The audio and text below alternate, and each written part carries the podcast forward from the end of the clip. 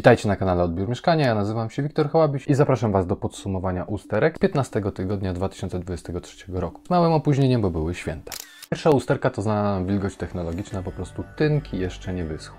W kolejnym zdjęciu widzimy również wilgoć technologiczną, ale tam najważniejszy jest laser, który pokazuje nam odchyłkę za drzwiami. Kilka centymetrów. Zarysowania tynków, standardowa rzecz, natomiast tutaj w niestandardowym miejscu, tam nie biegnie żaden element betonowy, który na połączeniu z cegłą po prostu tworzy dylatację, tam się po prostu coś zarysowało. Nie powinno tak być. Rysa posadzki, czyli pęknięcie posadzki w nieplanowanym miejscu. Uszkodzenia elewacji. Tutaj akurat ktoś wiercił otwór pod rynnę i nie naprawił tego, gdy okazało się, że rynna będzie zamontowana ciut wyżej. Uszczelnienie ramy okiennej w narożu przy parapecie. Standardowe miejsce, tam często jest to tak podcinane, że piana jest na wierzchu i jeżeli nie ma izolacji zewnętrznej, a często w domach jednorodzinnych jednak jej nie ma tam, to powstaje nam taki problem.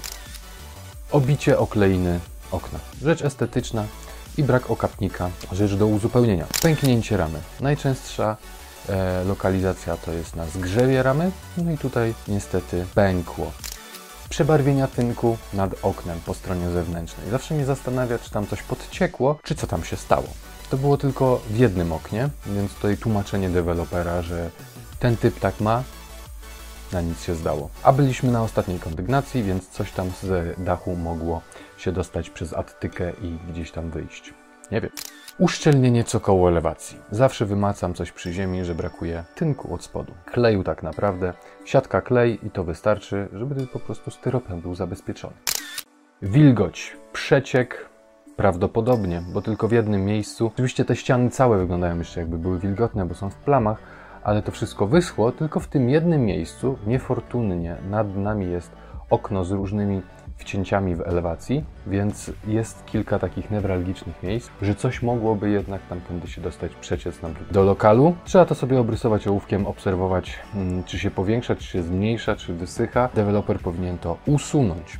Odchyłka ramy od pionu. Zawsze dostaniecie odpowiedź, że póki okno działa poprawnie, to wszystko jest w porządku, natomiast norma nawet, a deweloperzy tak lubią normy na okna, w szczególności na szyby, bo na samą ramę to już nie jak widać. Norma dopuszcza odchyłkę od pionu 1,5 mm na metrze.